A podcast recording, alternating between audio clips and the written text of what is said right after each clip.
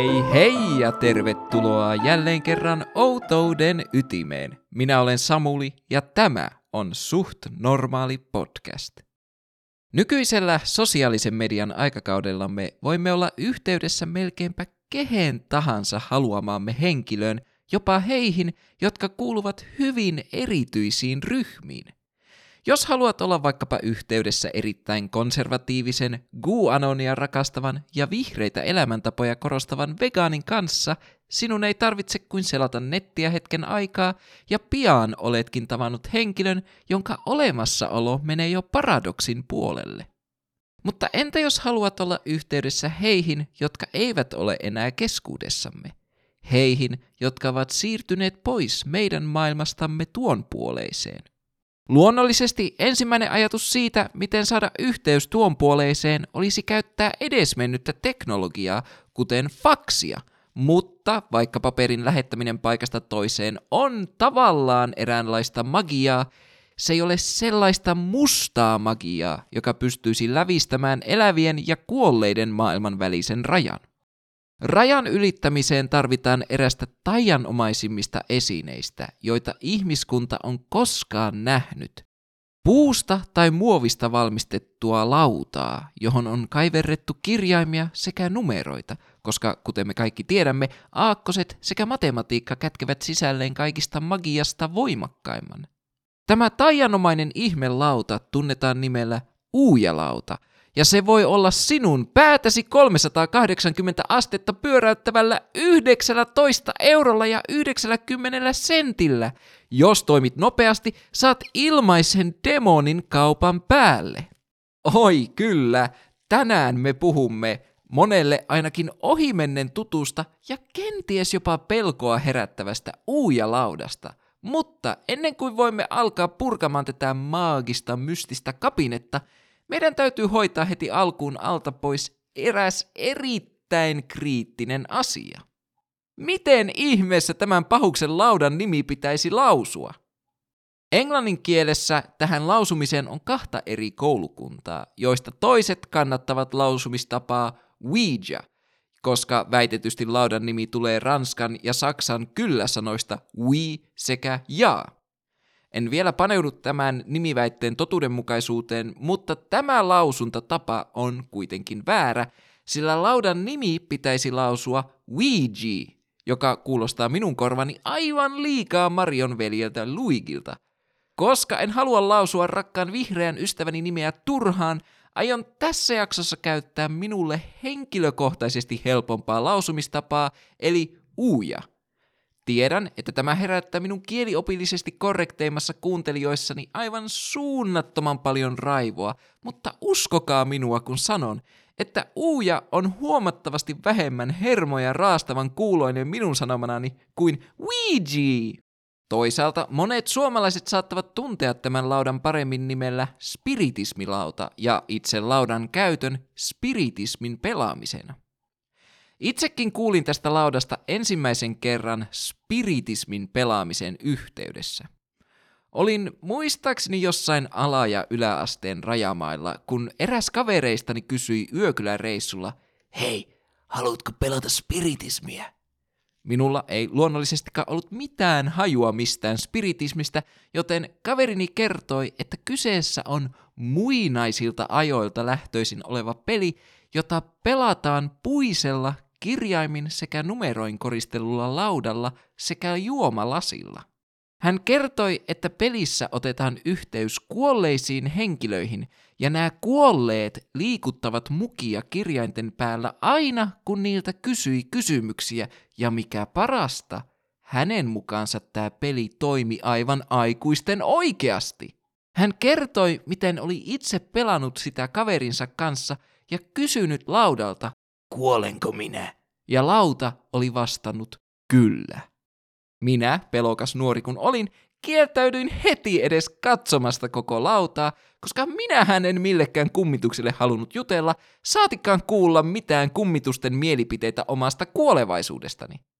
Tosin nyt jälkeenpäin kun mietin asiaa, niin kaikista mahdollisista kysymyksistä, joita kysyä kummituksilta, kuolenko minä, on ehkä turhin mahdollinen kysymys, Koska totta kai vastaus on kyllä. Kuolemako tuppaa olemaan osa meidän luonnollista elämänkaartamme? Itsehän olisin kummituksena vastannut, no mitäpä lottoot, Urpo? Miten sä luulet, että musta tuli kummitus, jos ei kuoleman kautta? Kulta Katriina juomallako? Hei, se on kamalaa, mutta ei tappavan kamalaa. Toisaalta olisin myös varmaan vaan vastannut, ei, ihan vaan kettuillakseni toiselle, koska kuolemattomuus se vasta pelottavaa onkin.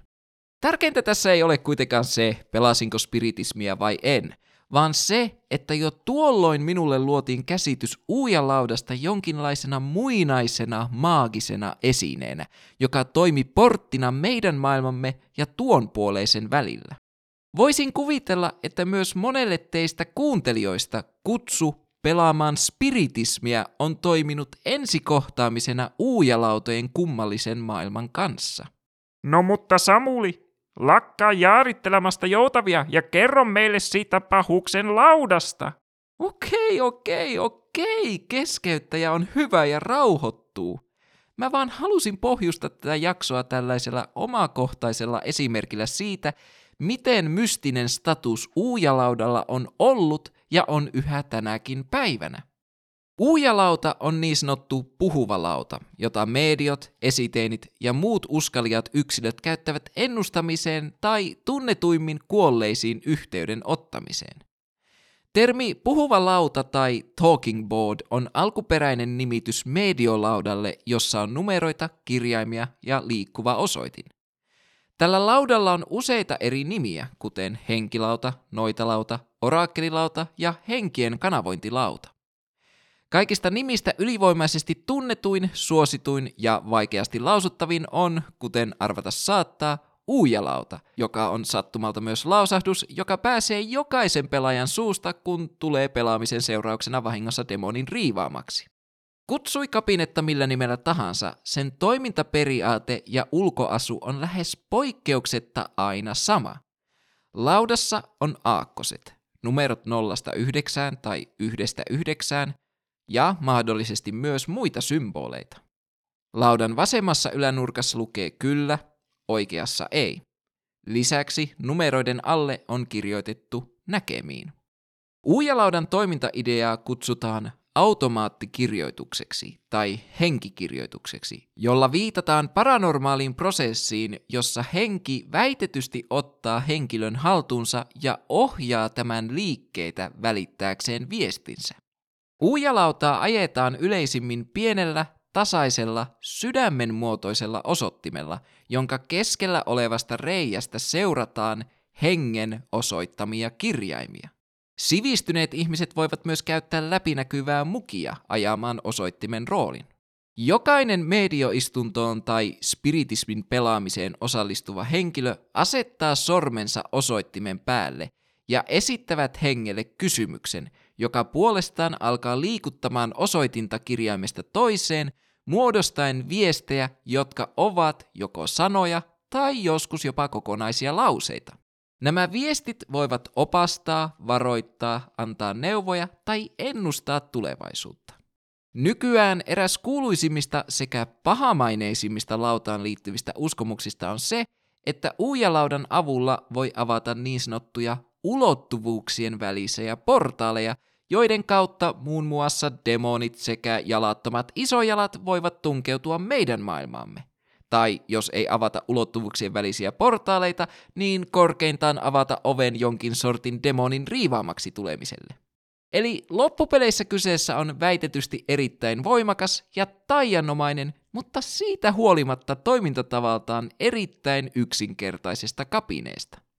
Uujalautojen historialliset juuret ulottuvat väitetysti jopa vuoteen 540 EKR. Siteeraan seuraavaksi brittiläis-yhdysvaltalaista parapsykologia ja puhuvasta mangustiystävästämme Jeffistä kertovassa jaksossakin esiintynyttä Nandor Fodoria. Keksintönä uujalauta on hyvin vanha. Se oli käytössä Pythagoran aikaan noin vuonna 540 EKR. Filosofin elämästä kertovan ranskalaisen historiankirjoituksen mukaan hänen lahkonsa järjesti usein spiritismi-istuntoja tai piirejä, joissa pyörillä liikkuva mystinen laatta liikkui kivilevyllä kohti siihen kaiverrettuja merkkejä, joita filosofi ja hänen oppilaansa Filolaus tulkitsivat kuulijoille viesteinä, joiden oletettiin olevan peräisin näkymättömästä tuonpuoleisesta maailmasta. Tämä on yksi siteratuimmista viittauksista uujalautojen muinaisiin juuriin, ja kuten usein tämän podcastin aiheiden kanssa, tämän sitaatin väitteet eivät pidä paikkaansa. Vaikkakin Pythagoran uskottiin harrastaneen jonkinlaista ennustamista, tuolta ajalta ei ole löytynyt yhden yhtä ennustusvälinettä, joka sopisi Nandor Fodorin esittämään kuvaukseen. Lisäksi, ja tämä nyt ei sinällään liity edes koko uijalautaan, mutta Filolaus syntyi noin 18 vuotta Pythagoran kuoleman jälkeen, joten hän tuskin on ollut vetämässä Pythagoran kanssa spiritismisessioita. Ellei hän sitten ole tehnyt niitä Pythagoran kummituksen kanssa, tai käänteisesti Pythagora on tehnyt niitä Filolauksen syntymättömän hengen kanssa – Tosin minun tietääkseni tuonpuoleisen ja kaiken maailman väitettyjen kummitusulottuvuuksien ohella ei pitäisi olla mitään syntymättömien ulottuvuutta. Enkä edes ymmärrä, miten syntymättömien ulottuvuuden logiikka toimisi, koska teknisesti ottaen heitä ei ole olemassa, mutta kuitenkin samaan aikaan olisi, ja tämä alkaa mennä jo liian filosofiseksi minun makuni, joten mennään eteenpäin. Toinen väitetty muinainen uujalauta, joka nousee usein esille keskusteluissa, on vanha kiinalainen automaattikirjoitusmenetelmä nimeltään Fuji. Fuji-menetelmä on hieman monimutkaisempi kuin uujalaudan vastaava. Kaksi ihmistä, harvinaisissa tapauksissa yksi, joita kutsutaan jishuiksi, osoitin kädet, pitävät käsissään taikavarpua muistuttavaa seulaa tai kynää. Näistä henkilöistä vain toinen on näennäisesti Shenin, hengen tai Jumalan, tai Xianin, kuolemattoman tuonpuoleisen hallussa. Heidän avustajinsa kuuluvat Pingsha, hiekan tasoittaja, joka tasoittaa Shapanin, hiekkapöydän, Duyiche, tasohiekan lukija, joka tulkitsee merkit, ja Shaoyiche, tasohiekan kopioija, joka kirjaa ne ylös. Tämän Fuji-kirjoituksen ideana on ollut henkien ja jumalten viestien vastaanottaminen sekä välittäminen ja myös ennustaminen. Eli toimintatarkoitus on sama kuin uijalaudassa, mutta kuten te kuvausten perusteella varmaan päättelittekin, tämä Fuji-menetelmä ei hyödynnä millään tavalla niin sanottua puhuvaa lautaa. Fujissa, kuten myös uujalaudassa, henget hyödyntävät ihmistä tuottaakseen sekä välittääkseen viestejä, mutta toisin kuin uujassa, Fujissa henget piirtävät merkit hiekkaan, eivätkä vain osoita niitä jo valmiina olevista vaihtoehdoista. Toisin sanoen, vaikka sekä uujassa että Fujissa on kyse automaattikirjoitusmenetelmistä, ne eivät ole sama asia – eikä täten voida väittää, että Fuji olisi muinainen uijan muoto. Koska vaikka kahdella asialla olisikin sama käyttötarkoitus historian eri ajankohtina, se ei tarkoita sitä, että ne olisivat automaattisesti sama asia. Esimerkiksi minä en voi väittää, että faksi olisi esimerkki vanhanaikaisesta sähköpostista, vaikka molemmissa on kyse tiedon lähettämisestä paikasta toiseen. Faksi on kone sivistyneemmältä aikakaudelta, kun taas sähköposti on anarkiaa ja vihaa polttoaineenaan käyttävä väline, jonka välityksellä GuAnonin kannattajat lähettävät minulle pienen tutkielman mittaisia manifestojaan. Ja tiedän, että tässä vaiheessa jotkut teistä kysyvät, Samuli, miksi sinun täytyy mainita faksi niin monta kertaa yhdessä jaksossa? Koska minun sydämessäni faksi on lähimpänä todellista taikuutta, mihin me tulemme koskaan pääsemään. Ja tiedän kyllä, että jos vaan raaskisin googlettaa, miten kyseinen laite toimii, saisin tietää, että se ei ole taikuutta. Mutta mä haluan uskoa ja piru periköön sen, joka tulee minun DMin kertoman faksin toimintalogiikasta. Kuitenkin kaiken tämän pointti on se, että vaikka kahdella asialla olisi samanlainen käyttötarkoitus historian eri ajankohtina, ne eivät ole välttämättä toistensa esiasteita. Tämä pätee muihinkin niin sanottuihin ennustamis- tai kummitusyhteydenottomenetelmiin, joiden on väitetty olleen todisteita historiallisista uujalaudoista. No mutta Samuli, Jos uijalauta ei ole muinainen keksintö, niin milloin se on sitten saanut alkunsa? Uijalauta sai alkunsa ei niin muinaisella, mutta silti suhteellisen kaukaisella 1800-luvulla, jolloin spiritualismi villitsi Eurooppaa sekä Yhdysvaltoja. Spiritualismi oli hengellinen liike, jonka tunnusmerkkinä oli usko siihen, että ihmiset siirtyivät kuoltuaan henkimaailmaan ja että näihin henkiin on mahdollista saada yhteys medioiden kautta. Jotkut teistä saattavat pohtia, ovatko spiritualismi ja spiritismi keskenään sama asia. Liikkeinä ne eivät ole sama asia, mutta suomen kielessä niillä on samanlainen merkitys. Liikkeenä spiritismi on spiritualismin ranskalainen versio, joka eroaa spiritualismista siinä määrin, että spiritismissa jälleen syntymisen konseptilla on erittäin keskeinen rooli. Suomen kielessä, ainakin kaiken lukemani perusteella, vaikuttaisi siltä, että tällä spiritismi-sanalla viitataan useimmiten spiritualismiliikkeeseen ja erityisesti henkiin yhteyden ottamiseen. Joten jatkossa viittaan spiritismi-sanalla spiritualismiin. Varhaisin puhuvaksi laudaksi luokiteltu patentti löytyy Lontoon patenttitoimistoista – Preussin kuningaskunnan Berliinissä asuva musiikin professori Adolphus Theodor Wagner jätti 23. tammikuuta 1854 patenttihakemuksen psykografiaan tai laitteeseen, jolla henkilöiden ajatuksia ilmoitetaan hermosähköisen sähköisyyden avulla. Luen teille seuraavaksi suomentamani pätkän patentista. Laite koostuu sauvojen tai puupalojen yhdistelmästä, jotka on liitetty toisiinsa siten, että kaikki osat voivat toimia vapaasti. Yhdestä laitteen jaloista roikkuu osoitin. Yhteen tai useampaan toiseen ulokkeeseen on kiinnitetty levy, jonka päälle käyttäjä asettaa kätensä. Ja tästä ulokkeesta tai näistä ulokkeista riippuu toinen osoitin. Laitteen muut osat koostuvat lasilevystä tai muusta eristeestä sekä aakkosista ja numerosarjasta. Kun hermosähköä omaava henkilö asettaa kätensä yhden levyn päälle, laite toimii välittömästi ja indikaattori kirjoittaa aakkosin sen, mitä käyttäjän mielessä liikkuu. Jos tuon patentin perusteella ei saanut tarpeeksi selkeää käsitystä siitä, miten tämä laite tarkalleen ottaen toimii, ei hätää, sillä minulla on taskussani toinenkin sitaatti. Psykograafin toiminta on varsin yksinkertaista, sillä kädet asetetaan näille levyille, koskettaen niitä melko kevyesti.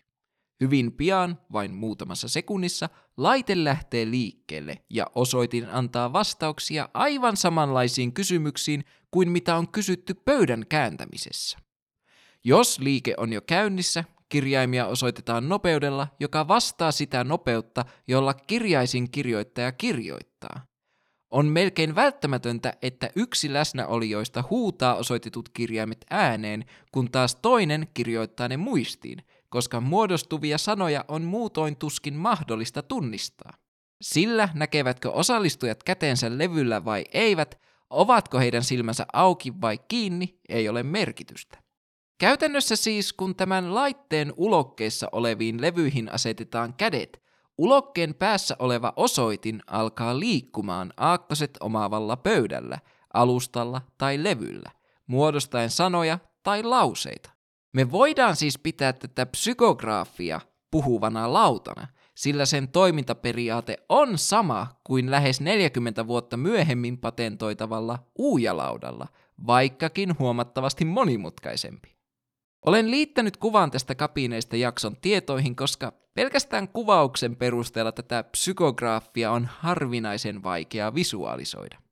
Psykograafi sekä muut eurooppalaiset puhuvat laudat eivät koskaan saavuttaneet samanlaista näkyvyyttä tai suosiota kuin yhdysvaltalainen serkkunsa. Joten eiköhän siirrytä niin sanotusti outouden ytimeen ja puhutaan vihdoinkin itse uujasta. Uujalaudan historia on läheisesti sidoksissa spiritismin äkilliseen ja räjähdysmäiseen suosioon Yhdysvalloissa, joka alkoi vuonna 1848, kun Foxin sisaruksina tunnetut väitetyt mediot alkoivat saada mainetta ympäri maata. Foxin sisarukset olivat Lea Fox, Margaret Fox ja Kate Fox. Sisarukset väittivät saavansa viestejä hengiltä, jotka vastasivat heidän esittämiin kysymyksiin koputtelemalla seiniä, ja he esittelivät näitä upeita kykyjään salongeissa ympäri Yhdysvallan. Lehdistön tarinat julkissisaruksista ja muista spiritisteistä auttoivat spiritismia saavuttamaan miljoonia kannattajia sen ollessa huipussaan 1800-luvun jälkipuoliskolla. En halua tähän jaksoon pälätellä liikaa näistä Foxin sisaruksista, jos satun vaikka tekemään heistä joskus oman jakson, mutta tälleen ennalta arvattavana spoilerina heillä ei ollut psyykkisiä kykyjä. Todellisuudessa henkien koputukset olivat peräisin varvasnivelten sekä sormien naksuttelusta, ja joka ikinen kolmesta sisaresta omasi tämän taidon. Mutta miten tämä liittyy uujaan, kuulen teidän huutavan ärtyneinä. Foxin sisaret ja heidän vanavedessään seuranneet lukuisat muutkin spiritistit osoittivat, että henkien kanssa viestimisille sekä spiritismisessioille oli huomattavasti kysyntää, ja siellä, missä on kysyntää, on mahdollisuuksia tienata. Noihin aikoihin spiritismisessiot olivat erittäin hidastempoisia ja turhauttavia. Jos hengiltä haluttiin saada tarkkoja vastauksia kysymyksiin, heille lueteltiin aakkoset yksitellen, ja voitte kuvitella, miten pitkästyttävää oli odotella seinän koputusta jonkun luetellessa aakkosia, vain jotta koko prosessi alkaisi alusta heti, kun henki oli koputtanut jonkin kirjaimen kohdalla. Koputusten ohella noihin aikoihin suosittu tapa pitää yhteyttä henkiin oli pöydän kääntäminen, jossa henki liikutti pöytää aina tietyn kysymyksen tai kirjaimen kohdalla. Tämäkin oli erittäin hidas prosessi, ja kaiken kukkuraksi henkiin yhteyden saaminen vaati lähestylkoon aina, jos jonkinlaisen medion tai hengille herkän ihmisen läsnäoloa. Tämä toi puolestaan omia logistisia ongelmia istunnon järjestämiselle. Ensinnäkin löytyykö lähialueelta luotettavaa mediota tai herkkää ihmistä? Kuinka paljon tämän median palvelut maksaisivat ja millä menetelmällä hän pyrki ottamaan yhteyttä henkiin? Oliko hänellä tiettyjä tila- tai tavaravaatimuksia ja niin edelleen? Spiritismisession järjestäminen ja siinä vastauksien saaminen oli siis kaikin puolin pitkäveteinen puuduttava prosessi, ja yhdysvaltalaiset kaipasivat keinoa, jonka avulla prosessista saataisiin nopeampi, suoraviivaisempi ja kukkarolle kevyempi ilman pakollista medion läsnäoloa. Useat yrittäjät aistivat, että spiritismisession virtaviivaistaminen oli loistava liiketoimintamahdollisuus, mutta kaikista yrittäjistä Kennard Novelty Company oli se, joka onnistui lyömään kerta heitolla kulta suoneen. Vuonna 1886 Associated Press-lehti raportoi uudesta ilmiöstä, puhuvasta laudasta, joka keräsi suosiota Ohioon spiritistien keskuudessa. Kyse oli käytännössä uujalaudasta kaikessa muussa paitsi nimessä. Ohioon piireissä levinneessä laudassa oli kirjaimia, numeroita ja osoitinta muistuttava laite merkkien havainnoimiseksi. Tämä puhuvasta laudasta kertova artikkeli levisi laajalti ympäri Yhdysvaltoja, päätyen myös erään Baltimoressa, Marylandissa asuvan miehen Charles Kennardin kätösiin. Tämän artikkelin pohjalta herra Kennard sai idean, jolla hän tulisi lyömään rahoiksi. Vuonna 1890 hän kokosi yhteen neljän muun sijoittajan ryhmän, johon kuuluivat muun muassa paikallinen asianajaja Elijah Bond ja maanmittaaja Eversti Washington Bowie, ja yhdessä he perustivat Kennard Novelty Companyn, jonka tehtävänä oli yksin omaan valmistaa ja markkinoida näitä uusia puhuvia lautoja. Yksikään näistä miehistä ei itse ollut spiritisti, mutta he olivat kaikki erittäin hyvän bisnesvaiston omaavia yrittäjiä. Heillä oli tosin yksi pikkiriikkinen ongelma. Miehet eivät olleet vielä keksineet nappaavaa, huomiota herättävää nimeä uudelle puhuvalle laudalleen. Kuten jakson alussa mainitsin, yleinen uskomus uujan nimen alkuperälle on ranskan ja saksan kielen kylläsanat oui sekä ja. Tämä ei kuitenkaan pidä paikkaansa, sillä nimi tulee todellisuudesta Bondin kälyltä Helen Petersiltä, joka oli väitetysti erittäin pätevä medio.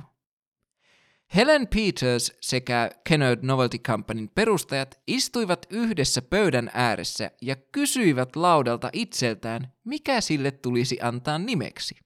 Lauta vastasi uja, ja kun he kysyivät, mitä se tarkoitti, lauta vastasi good luck, eli onnea tai tsemppiä. Jonkin määrittelemättömän keinon avulla he yhdistivät uujan tarkoittavan onnea muinaisella egyptin kielellä. Kummallista, eikö vain? Kaikella logiikallahan tämän pitäisi olla kivenkova todiste laudan salaperäisistä voimista, kerta sen nimesikin itse itsensä. Todellisuudessa laudan nimi ei tule muinaisesta egyptin kielestä, eikä se tullut suinkaan hengiltä, vaan jostain paljon paljon maanläheisemmästä lähteestä. Helen Peters kertoi myöhemmin, että tuona iltana hänellä oli ollut yllään medaljonki, jonka sisällä oli ollut naisen kuva ja nimi Uuja kirjoitettuna tämän pään yläpuolelle. Tämä medaljonkitarina on täysin totta, ja se käy ilmi Uujan perustajien kirjeistä. On hyvin mahdollista, että medaljongissa esiintynyt nainen oli kuuluisa kirjailija ja suosittu naisten oikeuksien aktivisti Uida, jota Peters ihaili, ja että Uuja on peräisin siitä, että joku luki medaljongin nimen väärin. Oli lähtenä henget tahi medaljonki, Kennard Novelty Companylla oli nyt erinomainen nimi laudalleen. Heidän täytyi enää hankkia sille patentti, ja sitten he voisivat aloittaa bisneksensä. Mutta jotta he voisivat saada patentin, heidän täytyi todistaa, että lauta oikeasti toimi. Niinpä Elijah Bond meni Washingtonissa patenttitoimistolle seuranaan Helen Peters. Toimistolla patenttipäällikkö vaati demonstraatiota, jos uujalauta pystyisi kertomaan hänen nimensä, jonka piti olla Bondille ja Petersille tuntematon, hän antaisi patenttihakemuksen edetä. He kaikki istuivat alas, kommunikoivat henkien kanssa ja lauta kertoi kuin kertoikin patenttivirkailijan nimen. Helmikuun 10. päivänä 1891 valkea kasvoinen ja silmin nähden järkyttynyt patenttivirkailija myönsi Bondille patentin hänen uudelle lelulleen tai pelilleen.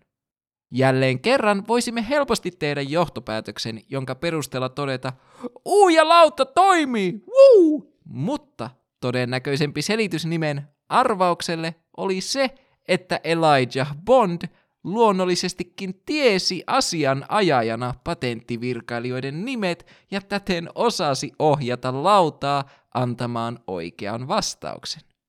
Luen teille seuraavaksi itse suomentamani uujalaudalle myönnetyn patentin.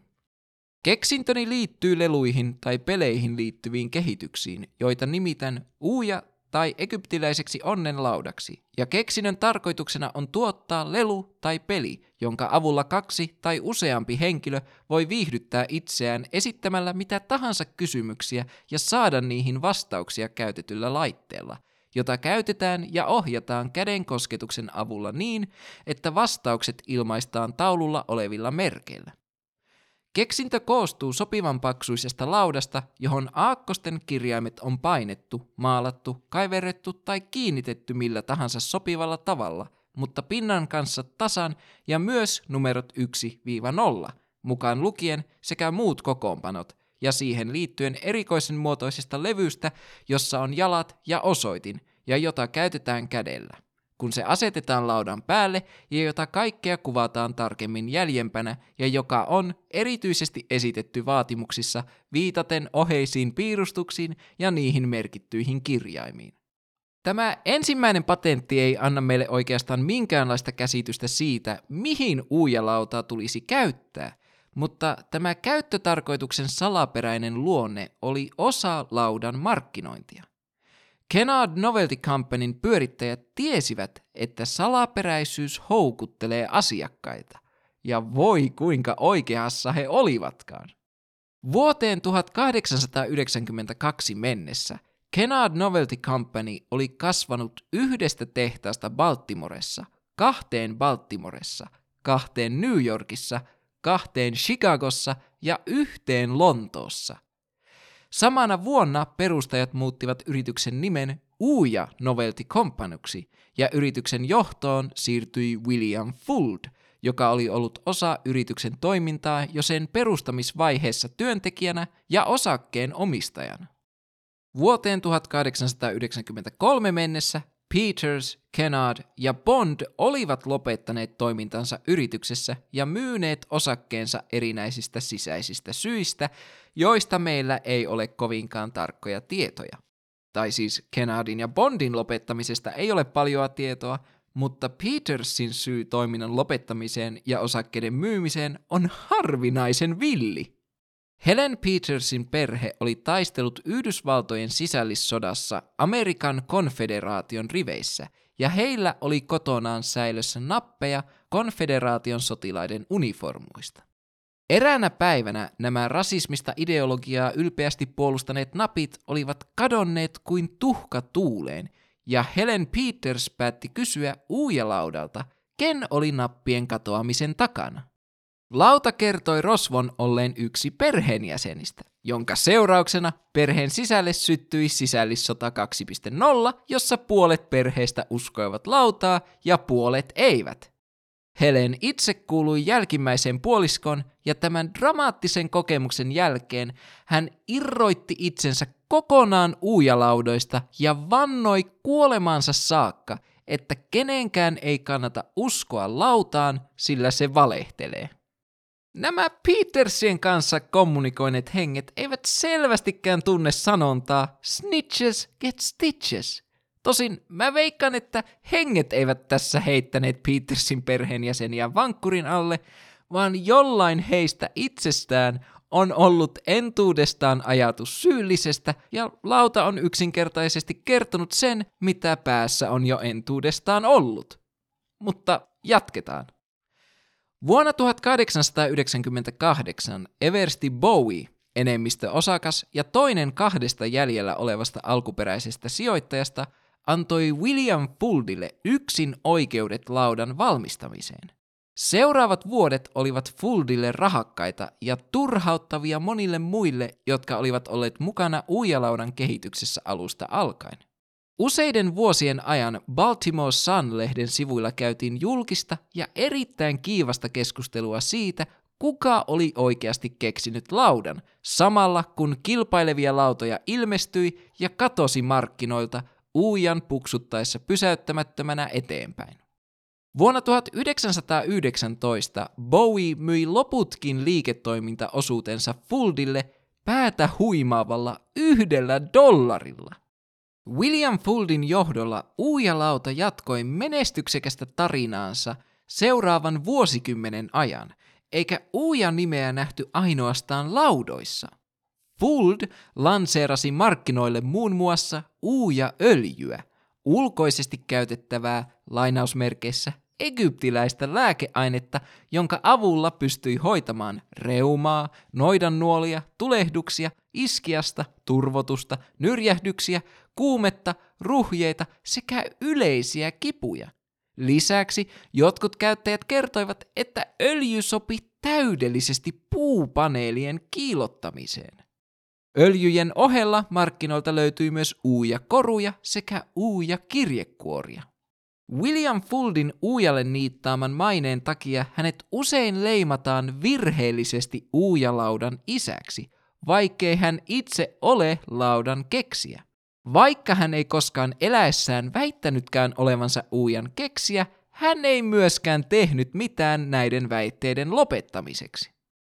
William Fuld oli siinä mielessä nerokas markkinoija, että aina tilaisuuden tullen hän kertoi, miten uuja lauta neuvoi häntä tekemään erinäisiä liiketoiminnallisia päätöksiä, täten vahvistaen vaikutelmaa laudan toimivuudesta. Omalla kierrolla tavallaan kaikista merkittävin esimerkki laudan toimivuudesta, jonka William Fuld koskaan antoi, päätyi lopulta hänen kohtalokseen, ainakin modernin Uuja-legendan näkökulmasta katsottuna. Vuonna 1919 hän kertoi Baltimore Sun-lehdelle, kuinka Uujalauta oli kertonut, että hänen kannattaisi rakentaa uusi uljas tehdas Hartford Avenuelle. Helmikuun 24. päivänä 1927 William Fuld oli kiivennyt Hartford Avenuella sijaitsevan kolmikerroksisen tehtaansa katolle valvomaan lipputangon asennusta. Valitettavasti rautatuki, johon hän nojasi, antoi periksi ja hän syöksyi katolta taaksepäin ja putosi maahan. Hän kärsi putoamisen seurauksena aivotärähdyksen, viisi murtunutta kylkiluuta, murtuneen käden, murtuneen jalan sekä erilaisia viiltoja ja ruhjeita. Putoamisen nähnyt työntekijä nosti Fuldin ylös ja vei hänet sairaalaan, jossa hän myöhemmin kuoli, kun yksi hänen murtuneista kylkiluistaan lävisti hänen sydämensä. Kuolin vuotellaan hän vannotti lapsilleen, etteivät nämä koskaan myisi uujaa pois perheestä. Koska William Fuld oli aiemmin kertonut uijalaudan antaneen hänelle idean tehtaan rakentamisesta – tämä traaginen tapaturma onnistui vahvistamaan uujalaudan modernia legendaa entistä enemmän. Lauta oli niin sanotusti vaatinut luojansa hengen, ja William Fuld oli kuolemallaan onnistunut toteuttamaan ennen näkemättömän markkinointitempun, vaikka todellisuudessa hän ei ollut laudan luoja, mutta sillä nyt ei ole mitään merkitystä legendojen kanssa. Mitä tulee tähän Fuldin lapsilleen vannottamaan lupaukseen, no sitä kesti sen 40 vuotta, kunnes vuonna 1966 Uujalaudan oikeudet myytiin kahdella miljoonalla dollarilla monopolista tunnetulle Parker Brothersille, joka piti oikeuksia itsellään vuoteen 1991 saakka, jolloin Hasbro osti Parker Brothersin – ja täten päätyi Uujalaudan nykyiseksi omistajaksi. Kyllä, kuulitte aivan oikein. Tämän maagisen, mystisen laudan tekijän oikeudet kuuluvat tällä hetkellä Hasbrolle. Se pistää kieltämättä miettimään sitä, miten todellisia tämän laudan voimat ovat, kun kaiken takana on firma, joka tuottaa muun muassa transformereita – Toisaalta minun lapsuudessani omistama Optimus Prime kerran totesi Autobotit liikkeelle sijasta kunnia saatanalle, joten kait Hasbron tuotantolinjastolla voi olla jonkinlaista riivausta meneillään. Uujalauta ei siis ole mystinen muinainen esine. Se on ovelien liikemiesten tekemä tuote, joka on hyödyntänyt ihmisten tarvetta saada nopeampi yhteys henkiin ja vieläpä ilman välikäsiä. Uujalauta on alusta asti luokiteltu leluksi, eivätkä sen tekijät aidosti oikeasti uskoneet siihen, että se toimii, ellei sitten Helen Petersia lasketa. Kuitenkaan tämä ei ole estänyt ihmisiä uskomasta uujalaudan toimivuuteen, ja kyseistä lautaa onkin käytetty jo 130 vuoden ajan erinäisissä kevytmielisissä ja vakavammissa spiritismisessioissa. Vaikka tämä saattaa kuulostakin vähän siltä, että mä lopettelisin jaksoa, ei hätää, sillä meillä on vielä paljon humpuukkia puitavana. Kuten olette varmaan huomanneet, en ole missään vaiheessa Uujalaudan historiasta puhuessani maininnut sanoja demoni tai ulottuvuusportaali. Joten meidän täytyykin kysyä, missä vaiheessa Uujalauta sai sen nykyisen pahan suovan maineen? Alkujaan uujalaudoissa ei nähty olevan mitään pahaa, saatikaan demonista. Uujalaudat olivat vain ja ainoastaan henkien yhteydenottoa ja ennustamista varten, eikä niiden väitetty johtavan riivauksiin tai avaavan portaaleja paholaisen prikaateille. Yksi suurimmista taustavaikuttajista Yhdysvalloissa 1800-luvulla alkaneeseen spiritismibuumiin oli vuodesta 1861 vuoteen 1865 asti kestänyt sisällissota. Sisällissota repi perheitä kahtia, rikkoi ystävyyssuhteita ja aiheutti ennen näkemätöntä surua ja tuskaa Yhdysvaltojen väestössä. Spiritismi oli keino tuoda mielenrauhaa ja lohtua surun keskelle, ja ilmestyttyään Uuja lauta ajoi tämän saman asian. Sama kaava toistui sekä ensimmäisen että toisen maailmansodan jälkeen. Ihmiset halusivat edes jonkinlaista lohtua kaiken kärsimyksen keskelle. He halusivat antaa hyvästit heille, jotka eivät koskaan palanneet sodasta. Eikä tällaisessa lohdun hankkimisessa ole mitään väärää. Jokainen käsittelee surua eri tavalla, ja jos uujalauta on voinut auttaa ihmisiä omien tunteidensa käsittelyssä, niin se on erittäin hieno asia. Vielä 1900-luvun puolivälissä uujalaudoilla oli täysin harmittoman demonivapaa, mutta silti mystinen, mielenkiintoa herättävä asema yhdysvaltalaisessa kulttuurissa. Mutta kaikki muuttui vuonna 1973, kun julkaistiin muuan elokuva, joka kertoi päätään pyöräyttävästä, pappeja kiroavasta, oksennusta sylkevästä, demonin riivaamasta pikkutytöstä. Tämän elokuvan nimi oli Manaaja, ja se tunnetaan yhä tänäkin päivänä yhtenä kaikkien aikojen vaikutusvaltaisimmista sekä pelottavimmista kauhuelokuvista.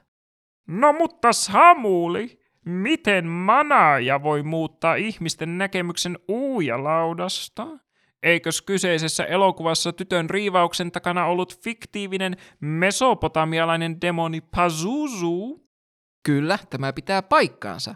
Elokuvassa tytön riivaaja oli vanha kunnon Pazuzu, mutta elokuvassa demoni ottaa pienestä Reagan tytöstä vallan vasta tämän otettua siihen yhteyttä uujalaudan välityksellä. Mä tiedän, että ajatus siitä, että uujalaudan maineen turmeli yksi ainokainen elokuva voi tuntua äärimmäisen kummalliselta ja jopa tyhmältä, mutta se on täysin totta. Manaajan julkaisun jälkeen uujalaudasta tuli se pahamaineinen paholaislauta ja kauhuelokuva klisee, jona me se tänä päivänä tunnetaan. Sen on voinut bongata muun muassa Paranormal Activity sekä Conjuring-elokuvissa. Uujalaudalla on jopa kaksiosainen nimikko elokuvasarjansa, joka on harvinaisen huonoa kauhua, jos ollaan ihan täysin rehellisiä. Minusta on uskomatonta ajatella, miten vahvasti fiktiiviset tuotannot voivat vaikuttaa ihmisten käsityksiin todellisten tuotteiden fiktiivisistä voimista. Manaja-elokuvan ilmestymisen myötä uujalaudan ostamisen syyt muuttuivat monilla ihmisillä – he eivät enää halunneet olla miellyttävässä vuorovaikutuksessa henkien kanssa saadakseen lohtua tai ennustuksia, vaan he halusivat kokea virkistävää vaaran ja pelon tunnetta, jollaista vain potentiaalinen demonin tai pazuzuun riivaamaksi tulemisen riski pystyi tuottamaan. Tänä päivänä, jos etsii uujalaudoista kertovia tarinoita tai lukee laudan voimiin uskovien henkilöiden kertomuksia netistä – niin niissä usein painotetaan sitä, miten lautaa pitää kohdella kunnioittavasti, ellet halua tulla vahingossa riivatuksi tai avata portaaleja pahoille voimille. Jopa laudan tekijänoikeuksien omistaja Hasbro on tiedostanut lautojen pahan suovan maineen, sillä nykyään lautojen markkinoinnissa käytetään usein fraaseja pelaa jos uskallat sekä muista kohdella lautaa kunnioittavasti. Nyt me päästäänkin koko jakson tärkeimpään kysymykseen. Onko uujalautojen väitetyt voimat todellisia? En ainakaan itse keksi uujalaudan historian pohjalta mitään perusteita sille, että sen voimat olisivat todellisia. Loppupeleissä kyseessä on tuiki tavallinen tuote, joka on luotu spiritismibuumin aikana syntyneeseen markkinarakoon. Tällä tuotteella ei ole mitään paranormaalia historiaa. Siinä ei ole mitään sellaista, minkä perusteella sillä pitäisi olla niin sanottuja paranormaaleja voimia. Kaiken kukkuraksi se on valmistettu aivan tuikitavallisesta puusta tai muovista. Toisaalta, jos mietitään sitä, miten moni eläin on kuollut muovisaasteeseen, niin ehkä muoviversiossa voisikin olla jonkin sortin pahaa energiaa, mutta vain siinä tapauksessa, jos se on tehty kierrätetystä muovista. Toki tuolla logiikalla kaikkien muovista tehtyjen esineiden pitäisi olla kirottuja, enkä kyllä usko tämän pitävän paikkaansa, ellei omistamani Kiinassa valmistettu rasia yritä murhata minua muulla tavoin kuin radioaktiivisuudellaan. Sitä paitsi, jos internetin on uskominen, niin niin sanotut psyykkiset kyvyt, joita tarvittaisiin henkiin tai demoneihin yhteyden ottamiseen, vaihtelevat henkilöiden sekä eri uskomuksien välillä. Joidenkin mielestä kuka tahansa voi oppia psyykkisiä kykyjä, kun taas toiset uskovat, että ne ovat vain ja ainoastaan synnynnäisiä. Joten mitä iloa tällaisesta laudasta olisi meille ei-psyykikoille, ei yhtikäs mitään. Toki on olemassa myös uskomuksia, joiden mukaan esineet voivat saada yliluonnollisia voimia, jos niiden ympärillä on vahvaa negatiivista tai positiivista energiaa, tai jos joku psyykkisiä voimia omaava henkilö antaa osan voimistaan esineelle. Vaikka tämä uskomus pitäisikin paikkaansa, miten voidaan taata, että kaikilla massatuotetuilla laudoilla olisi samat psyykkiset voimat? Lisätäänkö jokaisen lautaan valmistusvaiheessa medion esanssia vai mistä ihmeestä nämä kyvyt tulevat? Ja tämä on siis vain positiivisten psyykkisten kykyjen saamiseksi. Jotta laudalla voisi saada yhteyden itse saatanaan, se pitäisi ladata negatiivisella energialla, jonka logistiikka herättää jälleen kerran lukuisia kysymyksiä. Uhrataanko tehtaalla jokaiselle valmistetulle laudalle ikioma vuohi pahojen energioiden maksimoimiseksi, vai onko tehtaan lattiat täytetty leegopalikoilla, jotta työntekijöiden jatkuva tuska ruokkisi tuotantoa? Se ei vaan yksinkertaisesti käy järkeen, että tällaisella massatuotetulla tuotteella voisi olla minkään sortin voimia, ellei se ole täytetty AA-paristoilla, mutta silloinkin voima tulee puhtaasta tieteestä eikä paranormaalista voimista. No mutta Samuli, jos uhujalaudat eivät omaa paranormaaleja voimia, miten selität sen, että useat ihmiset väittävät laudan puhuneen heille pelisession aikana? Hmm? Tämä on erittäin tärkeä kysymys. Useat tuhannet, ellei jopa sadat tuhannet henkilöt ovat kertoneet saaneensa viestejä laudalta, mutta nämä viestit eivät ole tulleet hengiltä tai demoneilta – vaan pelaajilta itseltään. Uujan sekä kaikkien fyysistä kosketusta vaativien automaattikirjoitusten ja ennustusmenetelmien taustalla on täysin todellinen psykologinen ilmiö, joka tunnetaan nimellä ideomotorinen liike. Ideomotorinen liike ilmaisua käytetään tavallisimmin viittaamaan prosessiin, jossa ajatus tai mielikuva saa aikaan näennäisen refleksiivisen tai automaattisen lihasreaktion, joka on usein hyvin vähäistä ja joka on mahdollisesti tuotettu tietoisuuden ulkopuolella. Kuten refleksiivisissä kipureaktioissa, keho reagoi joskus refleksiivisesti ideomotorisella vaikutuksella pelkästään ajatuksiin ilman, että henkilö tuottaisi niitä tietoisesti. Toisin sanoen ideomotoriset liikkeet ovat pienen pieniä, piilotajuisesti tuotettuja liikkeitä. Liikkeitä, joiden tuottaja kuitenkin täysin aidosti ja vahvasti uskoo, ettei hän ole tuottanut liikkeitä ja että niiden täytyy johtua vaikkapa hengen avustuksesta. Nämä liikkeet ovat myös riippuvaisia ihmisen muista aisteista, kuten näköaistista. National Geographicin Brain Games julkaisi vuonna 2015 videon, jossa he testasivat, miten uujalauta toimii henkilöillä, joiden silmät on sidottu. Ensin kokeeseen osallistuneet henkilöt saivat kysyä uujalaudalta kysymyksiä silmät auki, ja yllättäen he saivat laudalta vastauksia. Mutta heti kun osallistujien silmät sidottiin, eivätkä he enää kyenneet näkemään, missä päin lautaa kirjaimet sijaitsivat, he eivät saaneet yhden yhtä selkeää vastausta, vaan laudan osoitin pysähtyi minne sattuu. Joten tämän kokeen perusteella voidaankin todeta, että uujalauta on riippuvainen näköaistin avustamasta ideomotorisesta liikkeestä. Jos kyseessä olisi aito ja oikea henki, niin vastauksien olisi pitänyt tulla selkeinä myös silloin, kun osallistujien silmät olivat sidottuina.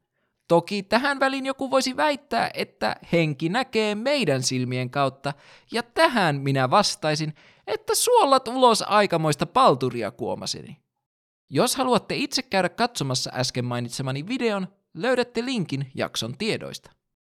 Loppupeleissä uijalaudat eivät ole mitään mystisiä maagisia lautoja, vaan ne ovat leluja, jotka toimivat meidän tiedostamattomien liikkeiden avulla, eivätkä ne ole koskaan olleet mitään muuta. Toki ne ovat leluja, jotka ovat tuoneet lohtua surusta kärsiville ihmisille, mutta kuten sanoin, jokainen käsittelee tunteitaan eri tavoilla. Enkä minä todellakaan halua mennä kertomaan ihmisille, miten heidän tulisi käsitellä suruaan. Jos kokee, että uujalauta on avuksi, niin sitten se on. Se ei kuitenkaan siitä huolimatta tarkoita sitä, että laudalla olisi paranormaaleja voimia.